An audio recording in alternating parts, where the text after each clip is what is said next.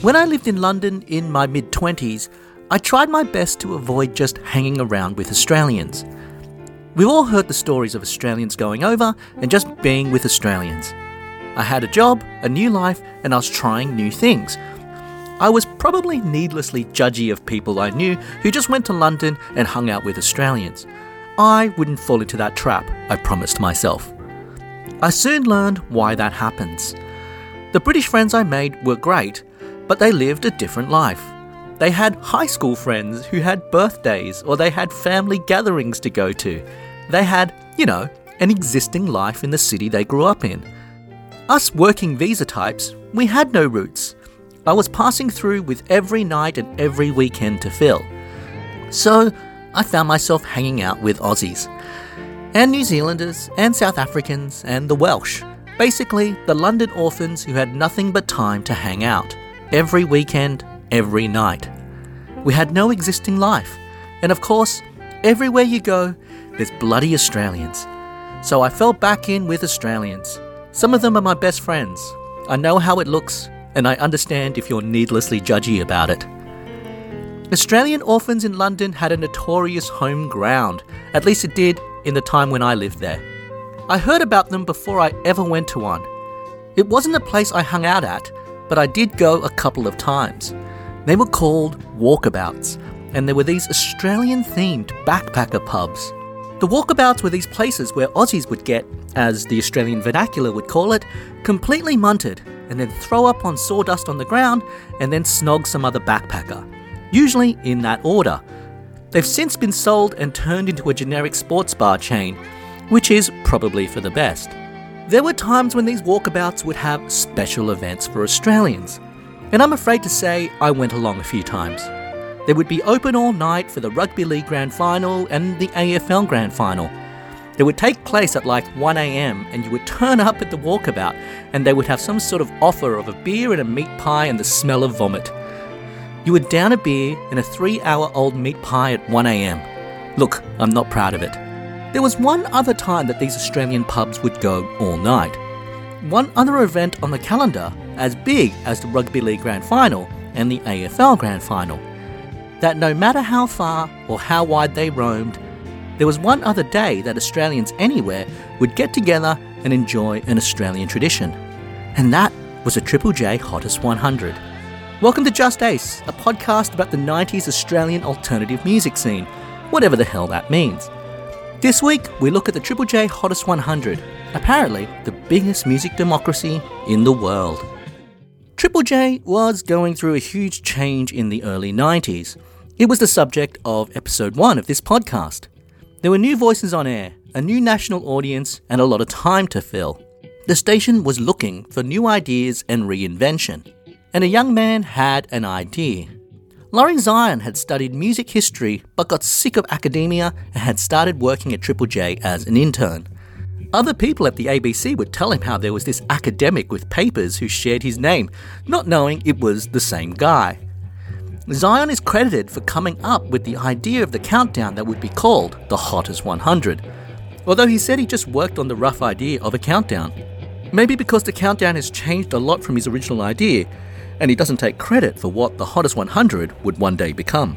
But the idea wasn't to be just another countdown. Zion's idea came from wanting to provide an alternative. He had grown sick of existing greatest album lists, especially those in magazines like Rolling Stone, which started in the 60s and was still beholden to that era in their lists, because their audiences was also boomers. Surely Triple J's audience would be different. Surely if they asked Triple J's audience for their favourites, they wouldn't be the same tired 60s Beatles albums, especially if the focus was on songs, not albums, which worked better for radio and for young people. Zion's idea does sound like one that comes from an academic. It was about taking a whole lot of data, collating it and studying it, and seeing what you get. Zion pitched the idea and management liked it. Now, it's unclear if, and unlikely that, Zion would have been allowed to name this countdown, but the name given to the list was the Hot 100, not the Hottest 100, as it would ultimately be known. Thing is, there was already another Hot 100. The Hot 100 was an annual countdown held by Brisbane community radio station Triple Z. When Zion pitched his idea, he pitched it to Triple J station manager Andy Neal. Neal was well aware of the Triple Z countdown, having spent time in Brisbane. He actually worked at Triple Z and the original Hot 100. In 1980, over a decade earlier, Neal had revived a 70s countdown called The Hot 100 for Triple Z. The rules around the 1980 Triple Z Hot 100 were kind of mad, and it took a lot of work. Triple Z listeners had to write in and vote for 100 songs. Looking back from this digital era, the idea of writing out 100 songs by hand sounds like torture. It was songs from any era, and compiling the song lists was a labour-intensive task. The 1980 Triple Z Hot 100 was topped by Anarchy in the UK by the Sex Pistols. The highest Australian song on the list was I'm Stranded by the Saints at number 10. It was a Brisbane list after all. But overall, it's a damn cool list. It's worth noting that during the 70s and 80s, Triple Z was a brilliant island of counterculture in Queensland, a state run by State Premier Joh Bjelke-Petersen. Bjelke-Petersen was a notorious tyrant, nicknamed the Hillbilly Dictator, who used state resources to crack down on people and was ultimately exposed as utterly corrupt. Triple Z, this alternative progressive community radio station, was an enemy of the state whose young journalists often investigated and highlighted the corruption in Queensland. Bjelke-Petersen had also played his part in Gough Whitlam's downfall 7 years earlier. Queensland and Brisbane in the 80s sounded like the scariest place in Australian history. Neal moved out of Brisbane to Sydney in 1982 and found work at Triple J. According to Neal, moving to the Sydney-only Triple J was a sidestep from Triple Z. It was just another big city alternative radio station, but without that Triple Z cool of fighting against the man. Still, he would rise through the ranks of Triple J to be station manager. So when Zion came up with his idea, Neal knew the potential. He had seen the Hot 100 work before, and in Sydney, it would work again. The first Triple J Hot 100 was held on the 5th of March 1989. It was a vote for the best songs of all time, and to vote, you had to write in on a piece of paper. As a snapshot of what Triple J audiences were listening to and loving at the time, it's fascinating. If Triple J were hoping to be an alternative to Rolling Stone magazine, well, there were places where that failed, because the Rolling Stones themselves made the list, as did Hendrix and the Beatles. But the list was modern. 61 tracks on the list were released in the 80s, including the entire top 11. 26 of the tracks were Australian. Topping the list was Love Will Tear Us Apart by Joy Division. An Australian song was at number 2, Hunters and Collectors' Throw Your Arms Around Me. That song would go on to be an anthem and covered by buskers at your local train station right now. But in 1989, the Hunters and Collectors album that the track was from was only 3 years old, and it hadn't yet been covered by Crowded House, Pearl Jam, or the Ten Tenors. Those buskers were still working out that funny B suspended chord. In terms of having a modern list, it was pretty good. In terms of Australian, it was also pretty good. In terms of being an alternative to the mainstream, I would also say pretty good. There are some big hitters, sure.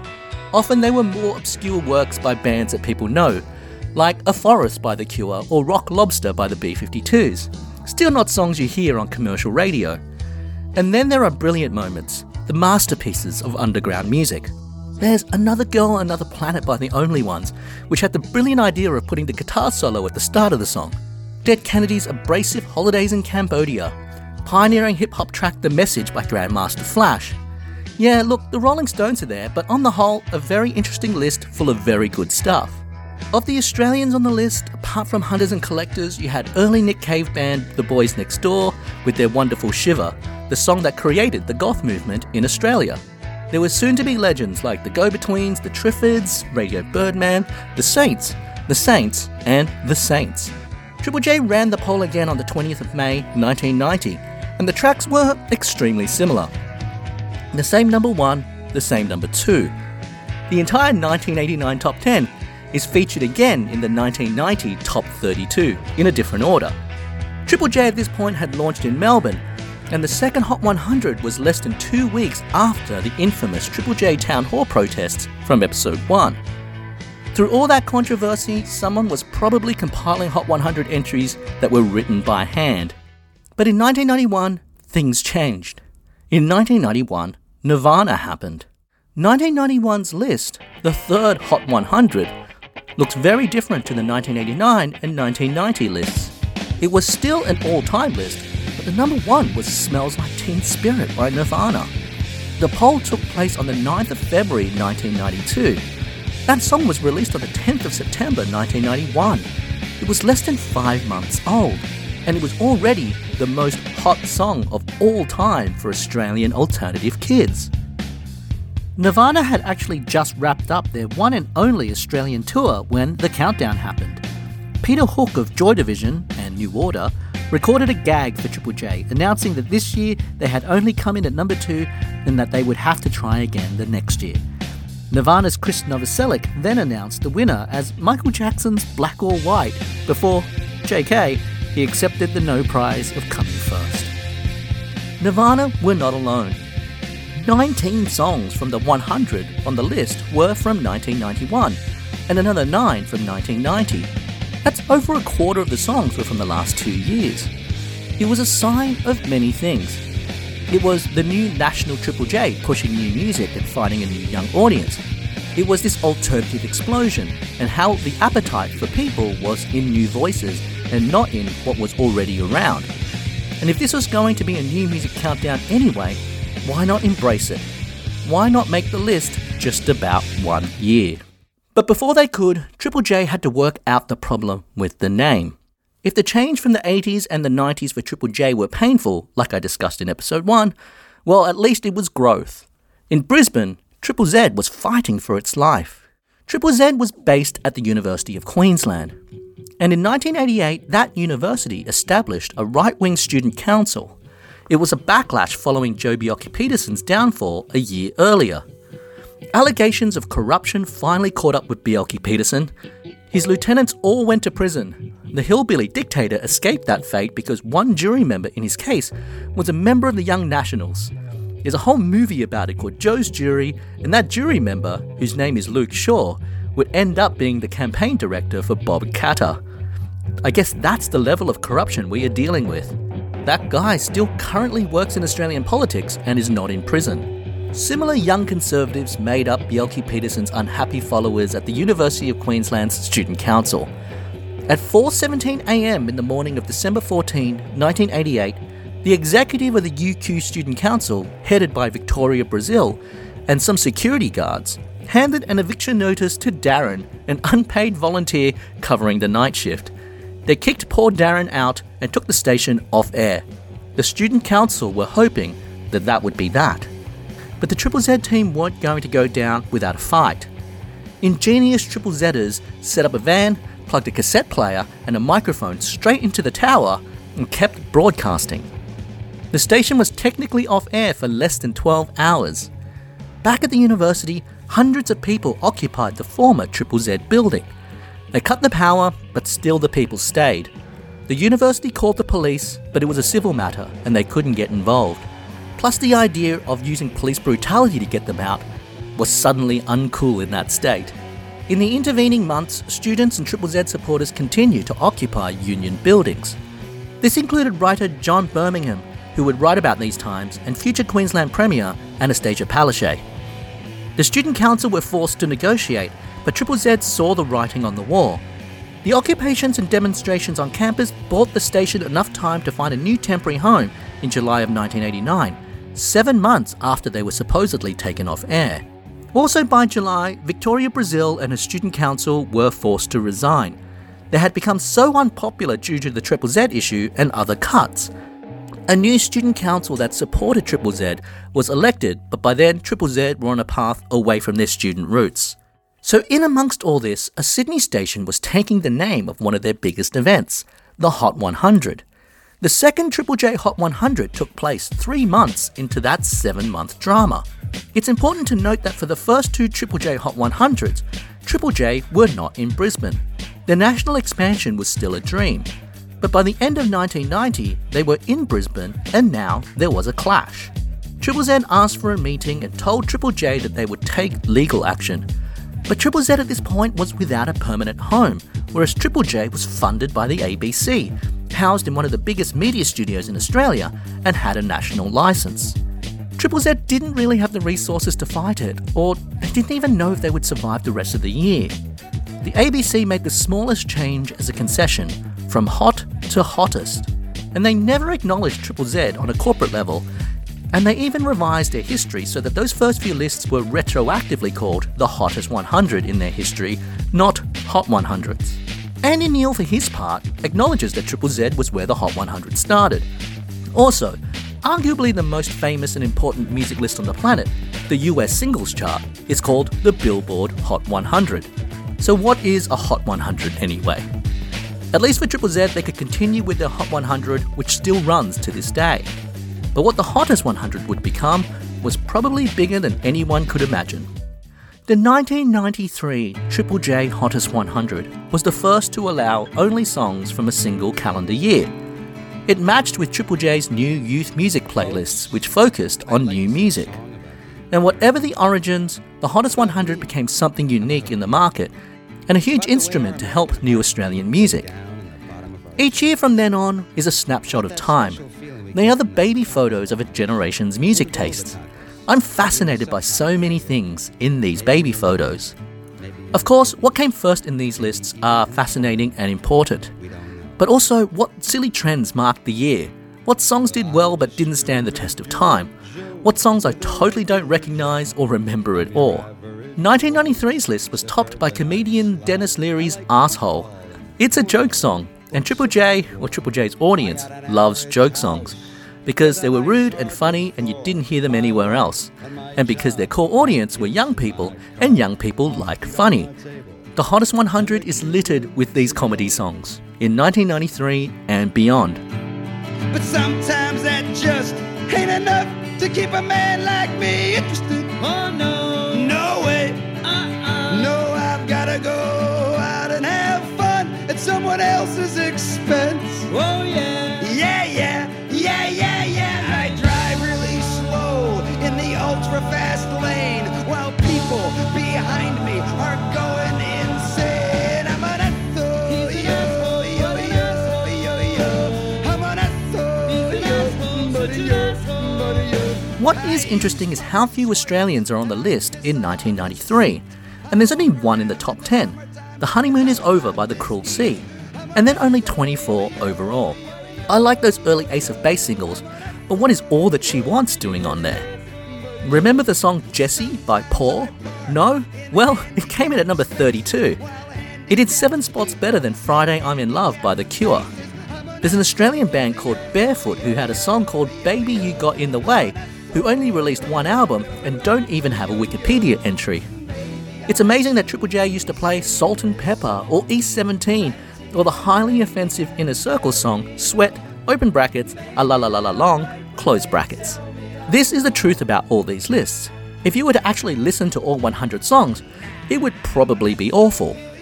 But the bigger stuff, the stuff that changed the course of music, was here and often well represented. Who can argue with Rage Against the Machine's Killing in the Name Of, or the Cranberries' Gorgeous Linger? There's heaps of big important songs by R.E.M. or Violent Femmes or the Pet Shop Boys. Bubbling under are bands like Dinosaur Jr., Ween, Screaming Trees, and For Tomorrow, the first great single by Blur. There's so much great music on this list. The number 100 song of 1993 was, incredibly, Van Morrison and John Lee Hooker with a new cover of the Van Morrison song, Gloria. Triple J were not quite the alternative hub it would become. Midnight. Make me feel so good. Every night about midnight, come to my home. Let's talk about the wonderful band Ween. The American duo of Dean and Gene Ween were one of the oddest bands to sign to a major label in the early 90s. They were a lo-fi cassette band that for some reason ended up on Elektra Records. Elektra in the early 90s was a very strange label, and a story too big to tell here. But somehow Ween was on a major label. Their first album on Elektra was 1992's Pure Guava, a mad collection of nonsense. Someone thought that there should be a single and a video and chose Push the Little Daisies as the song. In the US, it was something for American college radio to play, especially as the band toured, there'd be something for local DJs to talk about.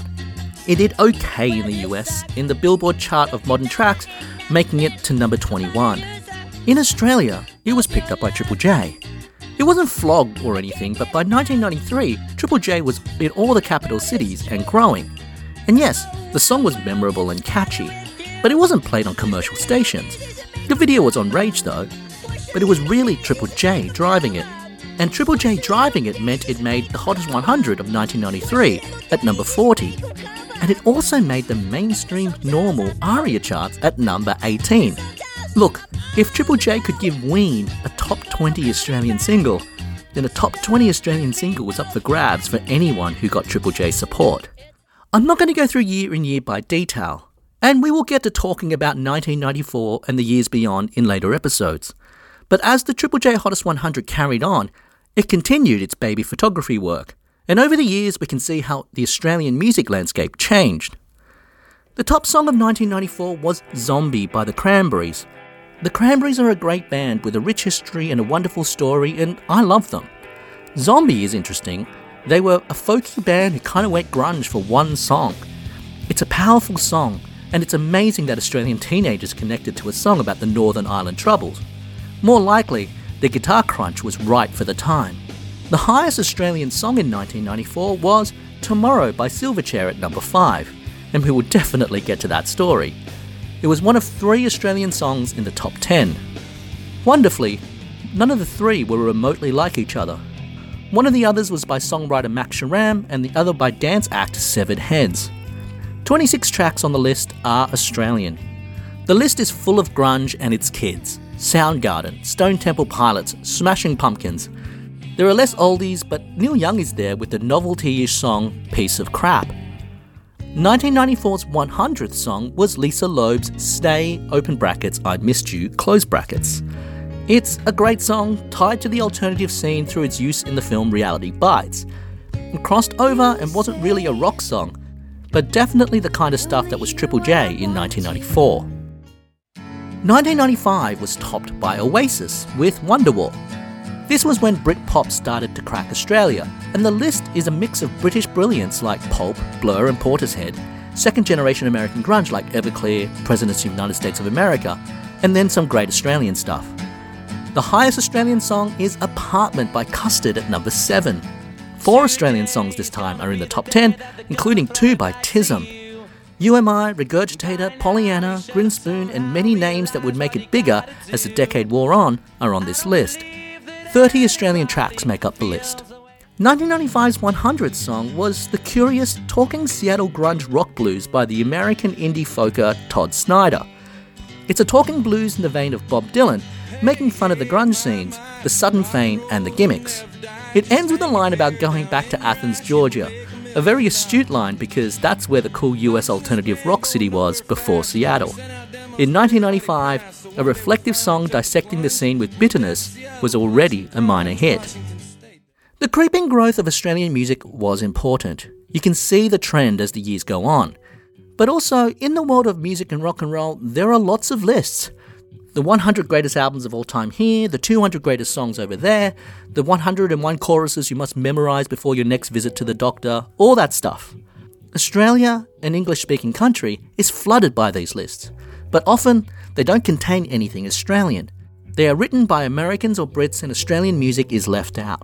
The Hottest 100 is probably the most important music list because it not only includes Australians, it puts them in context. It's not just that Custard's Apartment exists, it's that it was huge and bigger and hotter, I guess, than Jeff Buckley's Last Goodbye. I know for me as a teenager, it was a source of pride. There was one place that Australian music, this music that was around me and that I love so much, was fighting it out with the artists I saw on the cover of Q magazine. That rise and pride in Australian music culminated in 1996. That year, Spiderbait became the first Australian band to top the Hottest 100 with Buy Me A Pony. I like the song a lot, but I was surprised to see it at number 1. I remember being in my bedroom listening along when it came up. I wasn't a close Triple J listener at that point. There wasn't an obvious song for me that they hadn't yet included in the countdown. So when Spiderbait came on, it was a genuine surprise. And as a self-identified Australian music fan, I felt proud. The 1996 list seems extremely diverse. In the top 10, there's the sophisticated indie piano pop of Ben Folds 5, the progressive hard rock of Tool, and whatever the hell Ballad of the Skeletons by beat poet Allen Ginsberg was.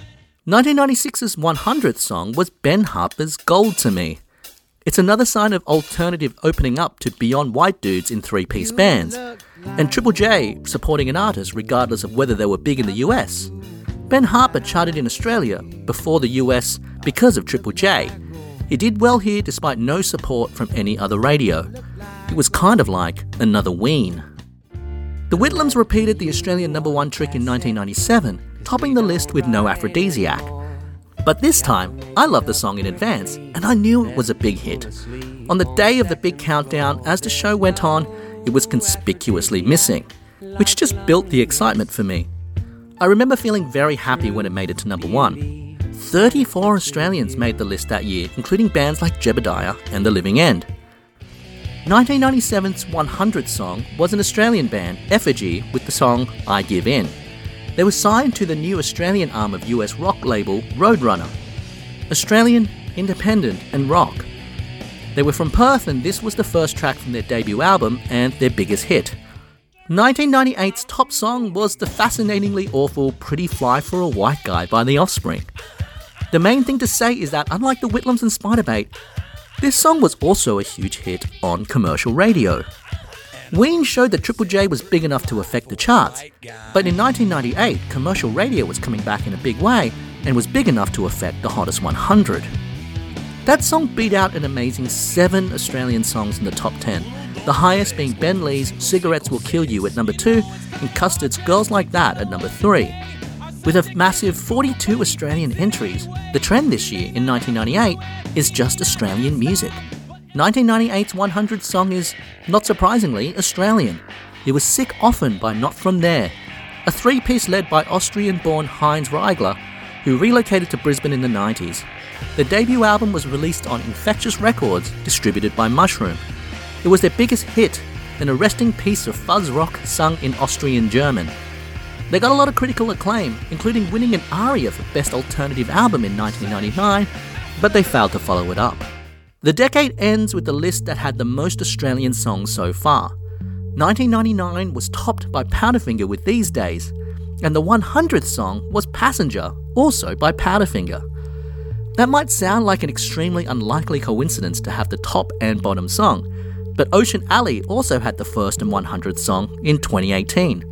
It helps that the hottest 100 of 1999 featured 250 Powderfinger songs. 52, over half of the tracks, are Australian. The top 3 were all Australian. These Days was followed by Killing Heidi's Weir and The Tenants' You Shit Me to Tears. This is it. This is how big Australian music got in the 90s. This is where our story is heading. How we got from a couple of Australian tracks in the top 10 at the start of the 90s, with Australian music fighting on the beaches against the multiple invading forces of grunge and Britpop, to Australian music making up over half of the biggest songs on the biggest countdown on Australia's most popular radio station. But also how bands like Powderfinger, Killing Heidi and The Offspring fit in with being alternative, whatever the hell that means. That's all in the episodes and seasons to come. 52 Australian songs on the list would remain unbeaten until 2018, when 56 of the tracks were Australian, a story that will be covered in a podcast made by somebody else, which I hope will be called Some Podcast That I Used to Know. The Hottest 100 was a big deal. At least it was in my schoolyard.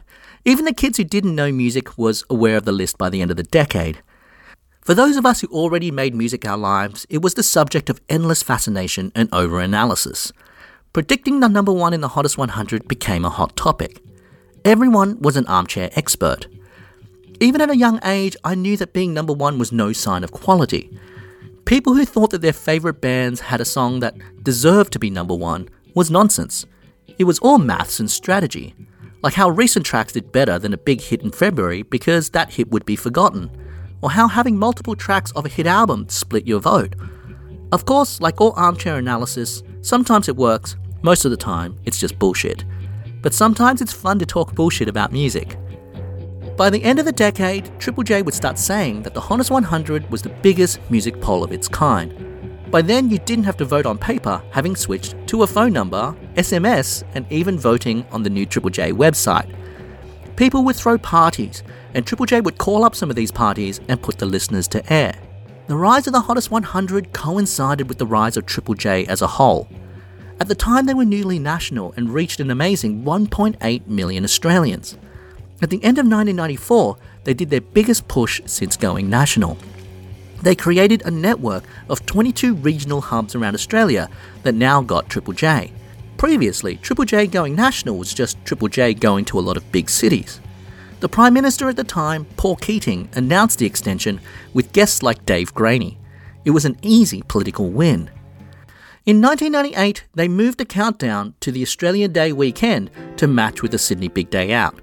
Triple J would broadcast live from the festival, and the bands that were on the bill that featured on the list would visit their makeshift Sydney Big Day Out studio. It wasn't always on Australia Day, but it was usually that weekend. It meant that if you went to the Sydney Big Day Out, you couldn't actually listen to the countdown. Of course, the British walkabout pubs were drawing in Australians to celebrate Australia Day around the same time as the Hottest 100.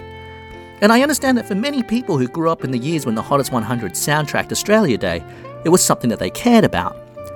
It's great that Australians have a day that they cherish listening to new music, but the conversations about what Australia Day stands for has changed, and rightly so. But I never grew up with the Hottest 100 on Australia Day, and there's also no more Sydney Big Day Out either. Things change. But the way I spent the most time with the Hottest 100 was the CDs. Triple J had always been good at releasing compilations, even in the early Double J days. There were compilations for the Live at the Wireless series since the 80s, so they made a compilation for the very first Hottest 100 in 1993. It was 2 CDs, only 32 of the 100 tracks. Still, it was an immediate success, and the highest-selling Australian alternative album of 1994. That model of a 2 CD release would follow for the rest of the 90s and beyond, and all of them would be amongst the highest-selling albums every year.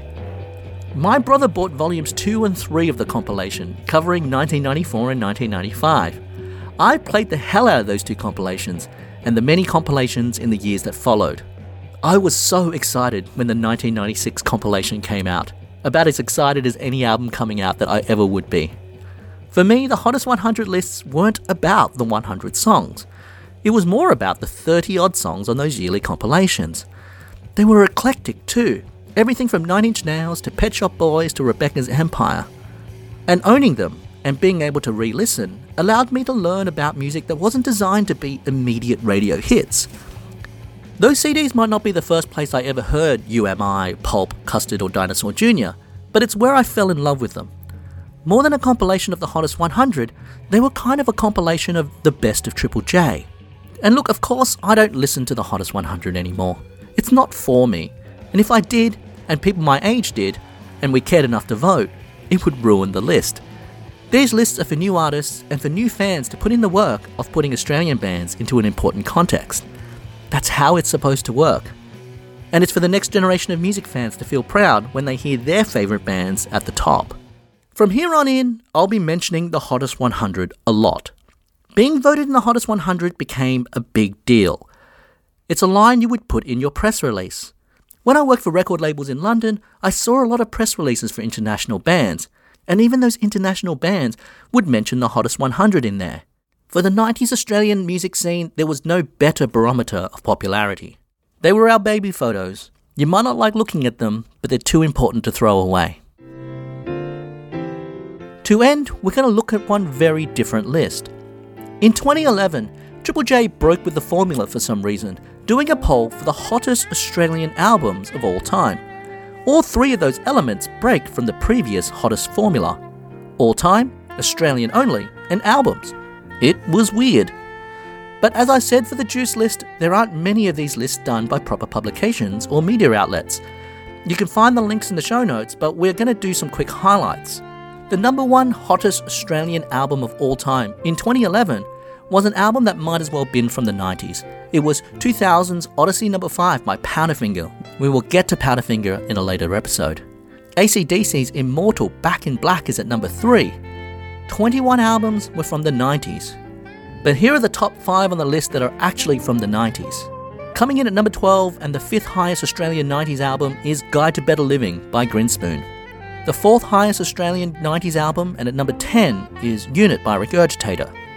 3rd highest and at number 6 is Internationalist by Powderfinger. 2nd highest and at number 4 is The Living End with their self-titled debut album, and the number 1 hottest Australian album of all time according to Triple J listeners in 2011 is Frog Stomp by Silverchair, which came in at number 2. That means for a generation, Frog Stomp by Silverchair is better than Back in Black. And the rest of those albums released later into the 90s, don't worry, we will get to all of them.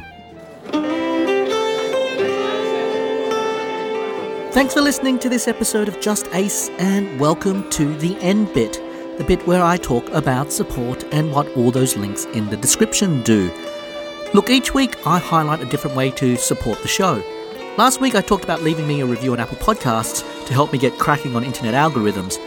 It all helps me spread the word, but this week it's something very similar but also different, and it's literally spreading the word. There's no link for this one. Look, I guess you could share the website on social media or something, but really, just tell a mate or two about the podcast.